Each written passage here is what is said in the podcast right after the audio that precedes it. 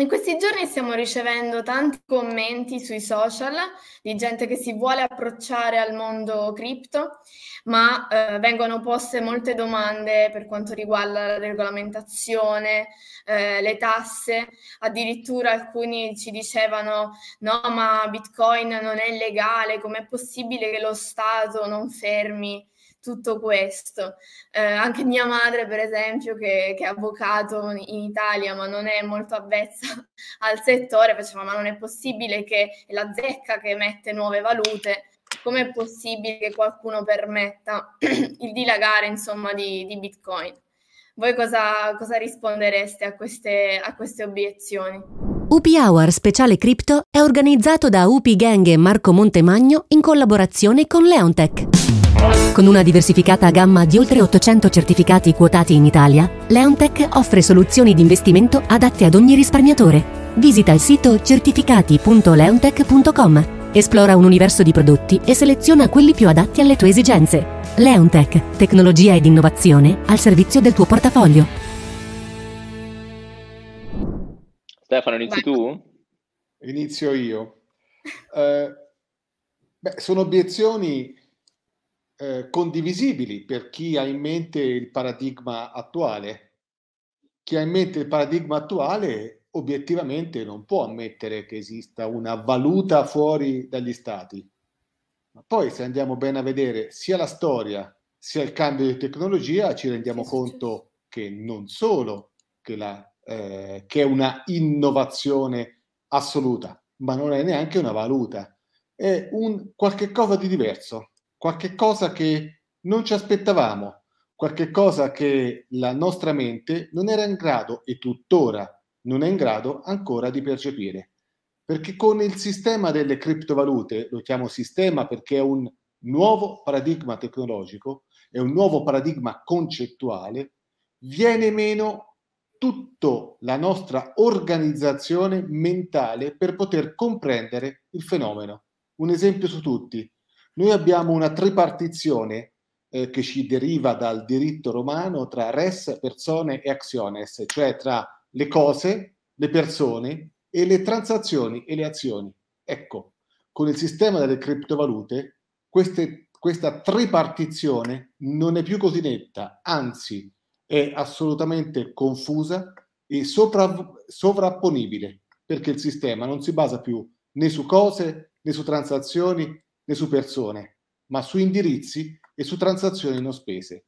Quindi il primo scoglio da superare è uno scoglio percettivo, cioè di comprendere che siamo di fronte a qualche cosa che non siamo ancora in grado di apprezzare e comprendere pienamente.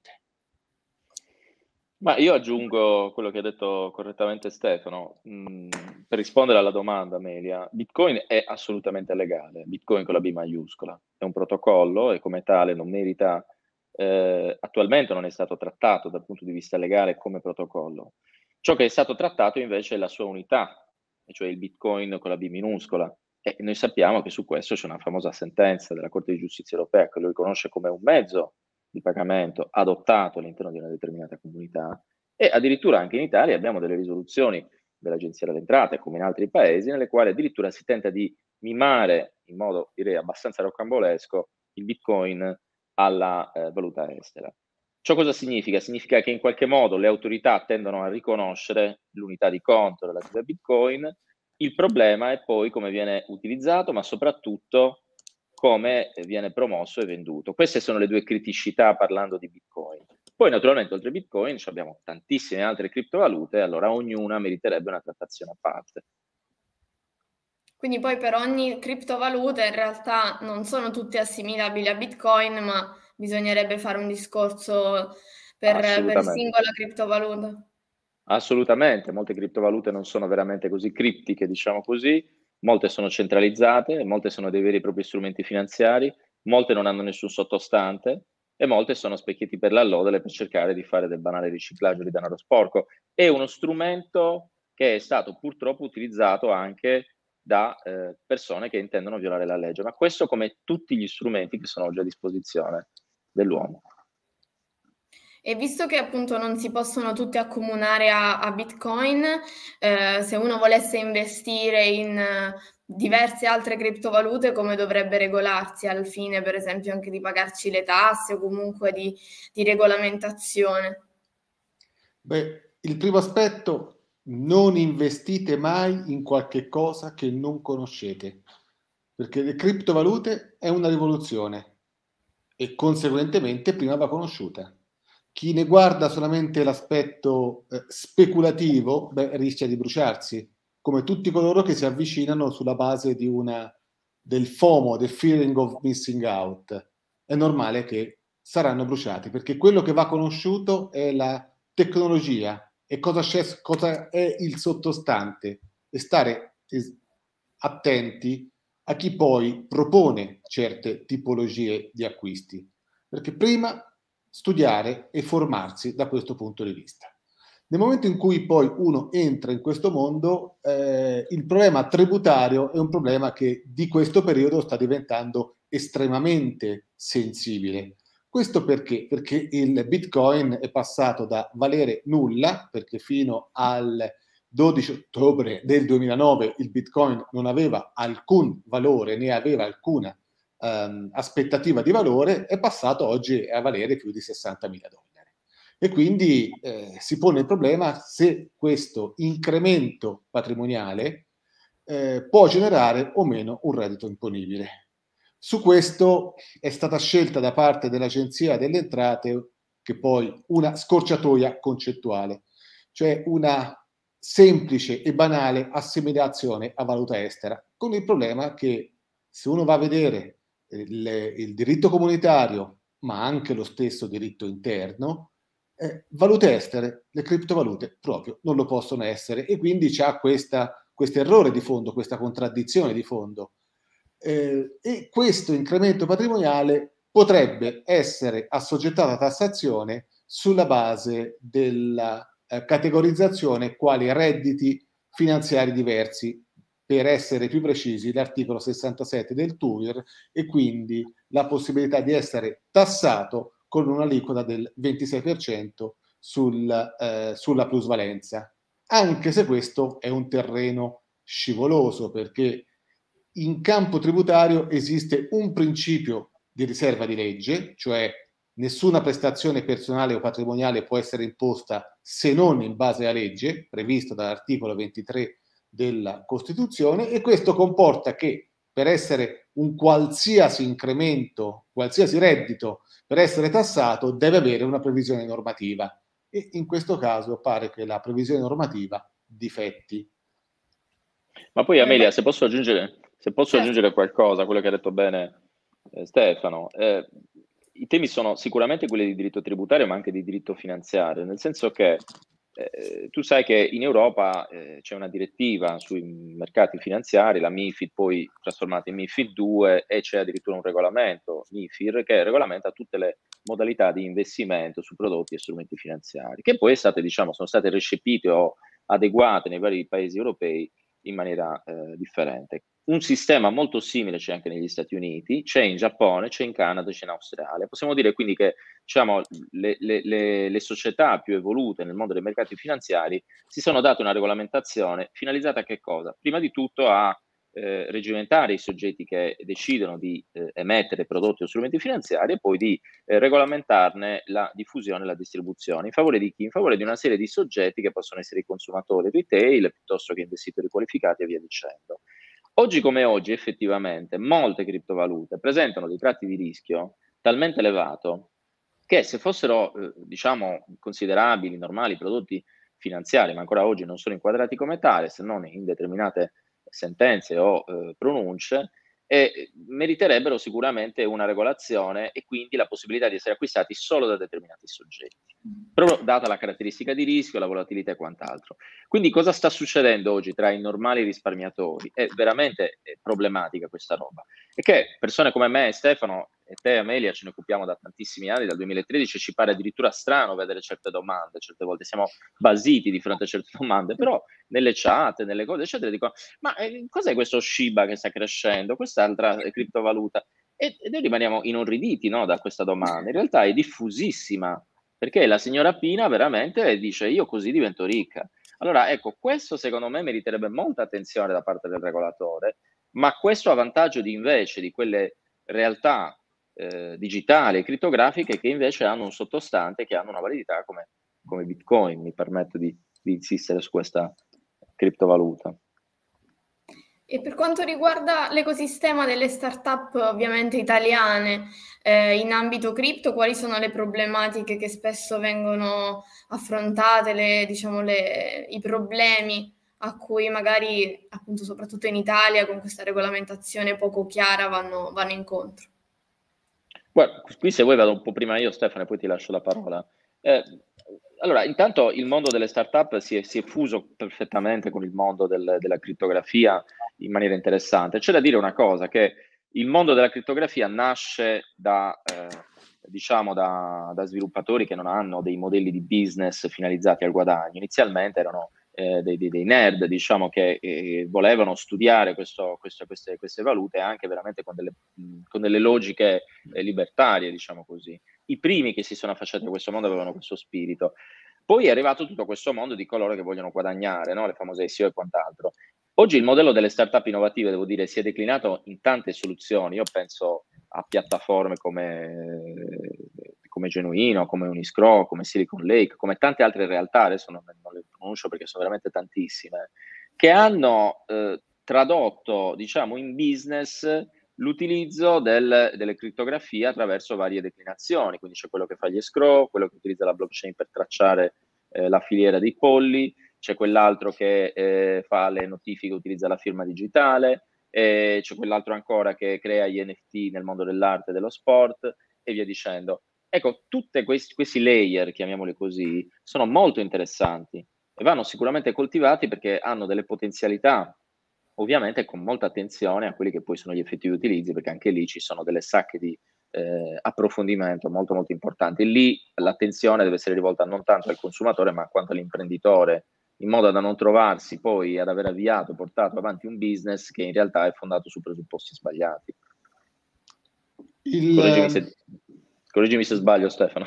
Assolutamente perché ogni volta che un imprenditore eh, si avvicina al mondo cripto si trova di fronte a una matassa infinita di problemi e problematiche, eh, dalle autorizzazioni alle normative finanziarie, alle normative autorizzatorie, a che codice ateco eh, utilizzare in Camera di Commercio, se l'attività che svolge può essere considerata innovativa o meno, passando poi a problemi eh, tributari, IVA, imposte dirette e contabili. C'è proprio tutto la, la, la, il ventaglio delle problematiche che vengono fuori.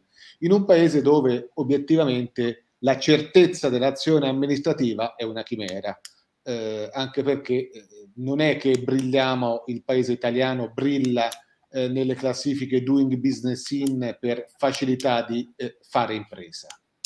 Eh, quindi le problematiche che incontro sono tante. Ogni imprenditore ha le sue problematiche e spesso e volentieri siamo alla ricerca, spesso anche con Massimo, alla ricerca delle soluzioni migliori o delle soluzioni che generano meno ambiguità.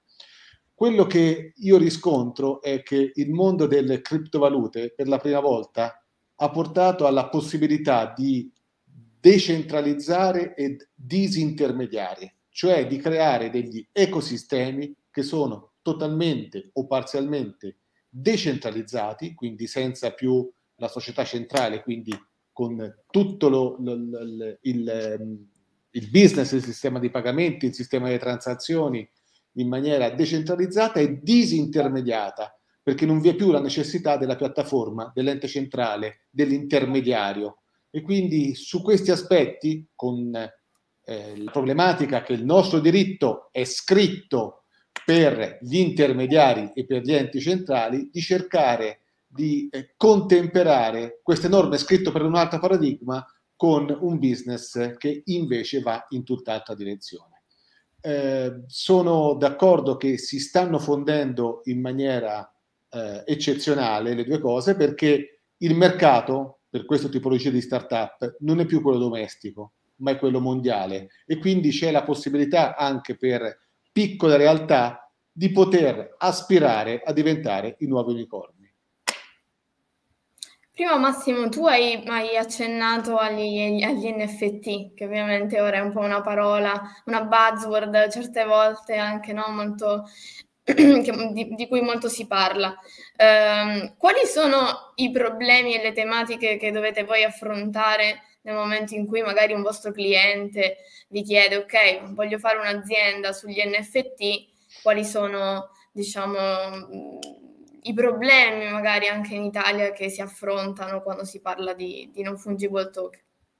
Ma guarda, Amelia, io ne ho seguite tante di queste operazioni in Italia e ti dico la cosa interessante, tu sai che tutto quanto nasce no, dai famosi CryptoKitties con i quali ci si divertiva a creare questi gattini eh, digitali. che erano la blockchain di Ethereum nel 2017. Esatto, esattamente. E però hanno anche arricchito i, i loro creatori che in qualche modo poi hanno creato questo nuovo prodotto che era l'NBA eh, Top Shot, sostanzialmente i primi NFT che si sono visti sul mercato sono proprio quelli dell'NBA. No? Eh, mh, cosa è successo nel frattempo? È successo che è, è diventata una moda senza quasi fuori da qualunque tipo di controllo, soprattutto grazie a queste piattaforme come OpenSea e altre che vendono degli NFT rappresentativi di quadri o di opere d'arte o quant'altro. Però è bene sempre stare molto attenti a che cosa si sta acquistando anche lì e qual è la funzione, diciamo, dell'NFT. Perché è chiaro che se io dico ho creato un fan token no, di una squadra di calcio, come ce ne sono tanti adesso, ma poi vai a vedere in realtà questo token non serve a nulla, cioè non c'è un sottostante. Si dice che serve per votare, non si capisce in quale contesto, si dice che ti dà dei benefici o dei diritti, ma non si capisce bene quali siano. In realtà succede che l'acquirente compra il fan token di una determinata squadra perché vede la freccina verde o quella rossa che salgono e che scendono e dice caspita c'è la bandierina del Brasile piuttosto che quella della Spagna, allora vuol dire che se la Spagna vince il campionato europeo sicuramente questo token cresce. Quello è uno strumento finanziario, un prodotto anzi per esattezza finanziario, che vuol dire che chi ti sta vendendo quel token in qualche modo sta imbrogliando la normativa sui prodotti finanziari e ti sta facendo passare questo tipo di prodotto come prodotto eh, unico, diciamo, che ti consente di partecipare della vita di una squadra, ma in realtà non lo è. So che dico cose forti, ma vanno dette e questo sicuramente prima o poi, forse più prima che poi, sarà oggetto di attenzione da parte delle autorità di controllo, come di fatto mi risulta sia già in atto. Diverso invece il discorso di quelle società che sviluppano degli NFT che hanno un contenuto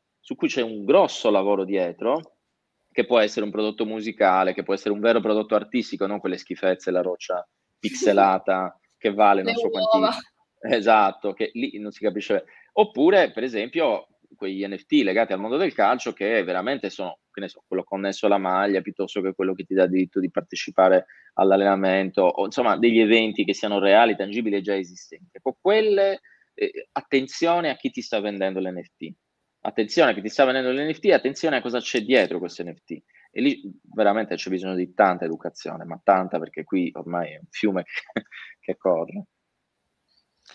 il mondo, il mondo uh, delle cripto va avanti a buzzword, ma non per coloro che se ne occupano, perché con Massimo quando sentiamo le varie buzzword che poi diventano degli iperonimi, cioè nel senso dei concetti sotto cui, sotto il cui ombrello viene veramente infilato di tutto come polvere sotto il tappeto, eh, ora va di moda NFT, però anche qui un passo indietro. Cos'è un non fungible token? O meglio, partiamo, cos'è una criptovaluta come definita la Corte di Giustizia, che è un, una valuta, una, un token, una eh, risorsa criptografica la cui funzione si esaurisce in se stessa, cioè non serve altro che per all'interno del suo sistema. Se vogliamo essere eh, precisi sul token dell'NFT, il non fungible token, è un token la cui funzione si esaurisce nella sua titolarietà. Cioè il token è un unicum, un qualche cosa di distinguibile e che può essere trasferito. Attenzione perché leggiamo troppo di NFT connessi all'arte. In realtà l'NFT, come quasi tutte le criptovalute, sono contenitori il cui contenuto li qualifica. Cioè è una mera forma. Immaginatevi una busta, una sporta di plastica che viene qualificata nella sua forma da ciò che ci si mette dentro. Se ci si mette dentro una scatola diventa quadrata, il pallone diventa tonda, l'acqua diventa morbida. Quindi occorre stare estremamente attenti a fare una scorciatoia concettuale e dire l'NFT è arte, l'NFT è questo. L'NFT è un token unico che può essere trasferito.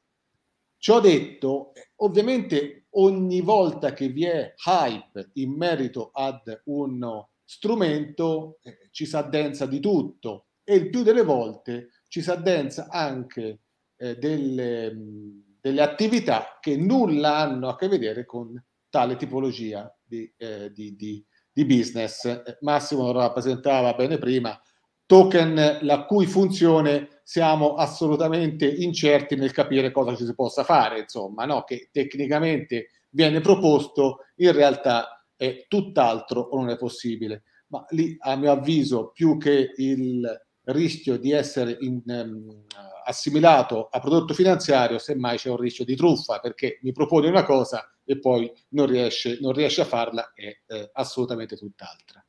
Sulla protezione del nostro mercato io spezzerei una lancia con, in, in maniera opposta rispetto a Massimo, perché è vero che abbiamo in Italia il concetto di prodotto finanziario che cerca di proteggere il mercato italiano, ma solo in Italia è previsto il prodotto finanziario, perché in Unione Europea questo concetto non c'è, e tale per cui rischiamo per proteggere il nostro mercato di espellere dal nostro sistema imprenditori idee valide che poi si radicano in altro territorio e poi, come esattamente come è successo con internet, poi ce li ritroviamo come eh, nuove big tech company che ci vendono prodotti in Italia. Quindi occorrerebbe prestare molta attenzione ad gestire il trade-off tra protezione del mercato ed evitare invece che diventi un ambiente inospitale.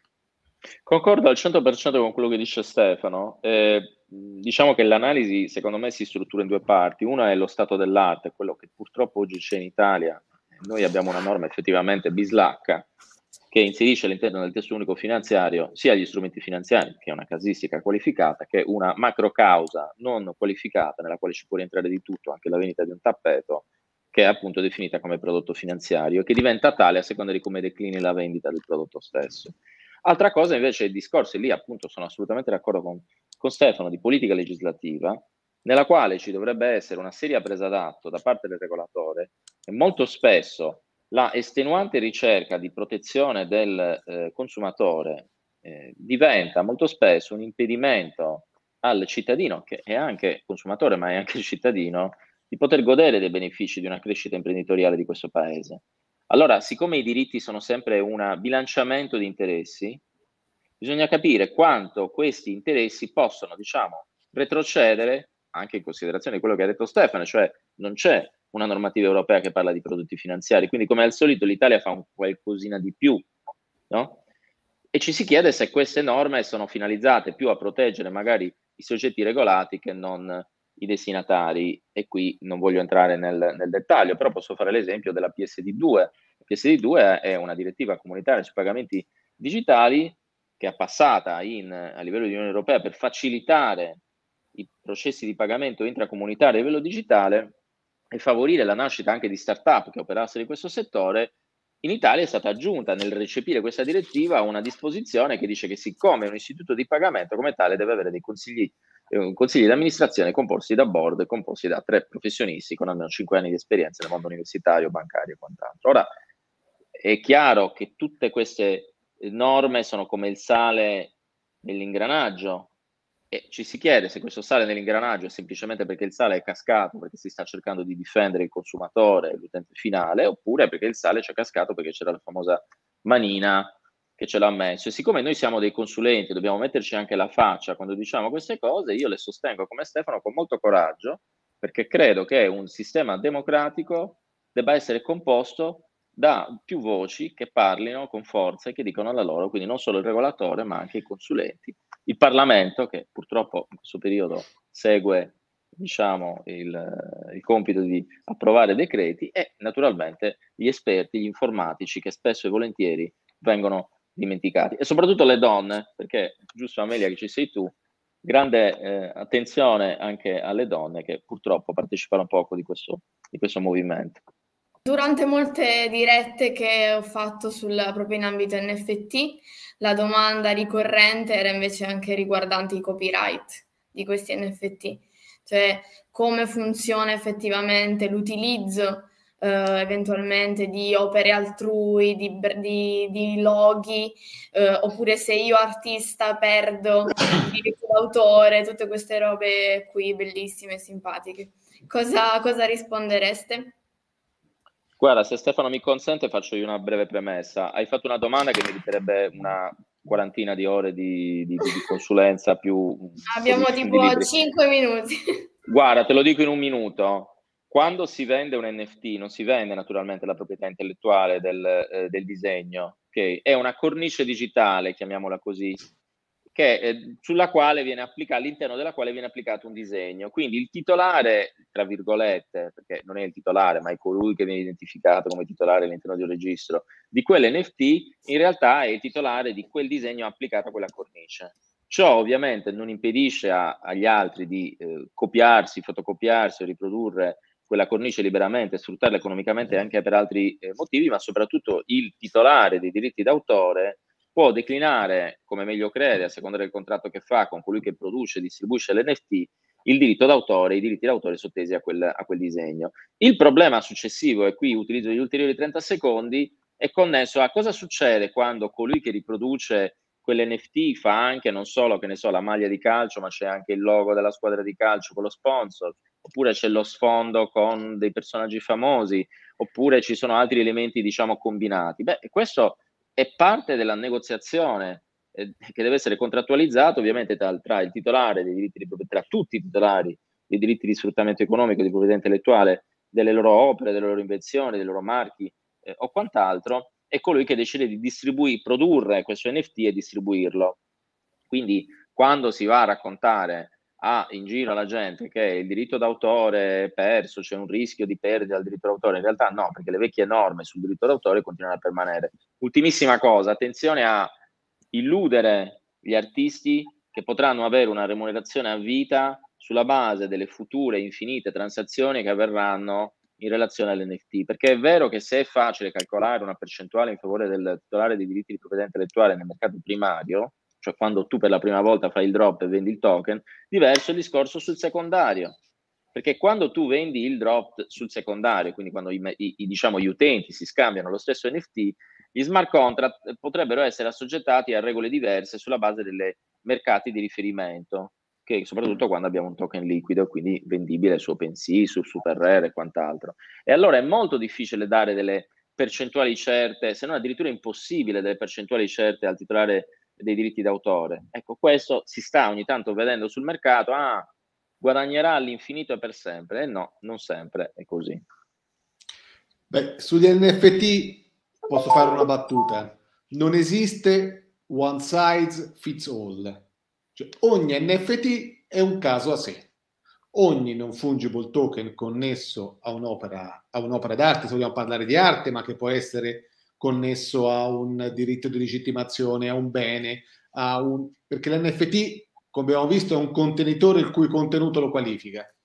Ogni NFT è un caso a sé, tale per cui rispondere in maniera generale su una cosa che è talmente volatile, talmente eterea, proprio impalpabile, talvolta ineffabile, diventa estremamente difficile.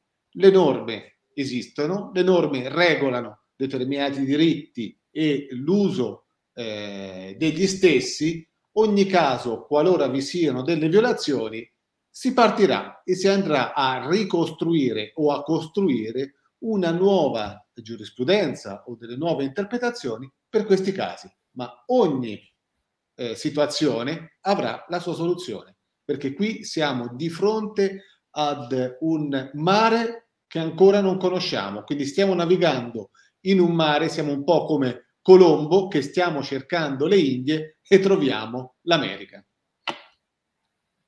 Che bella immagine per finire questa bellissima intervista. Vi, vi ringrazio tanto per, per, il vostro tempo e poi nella, nella, insomma, nella, descrizione del video inseriremo tutte le vostre informazioni così chi, chi volesse contattarvi sarà in grado di, di farlo. Grazie, grazie mille ancora. Grazie. Grazie a voi. Grazie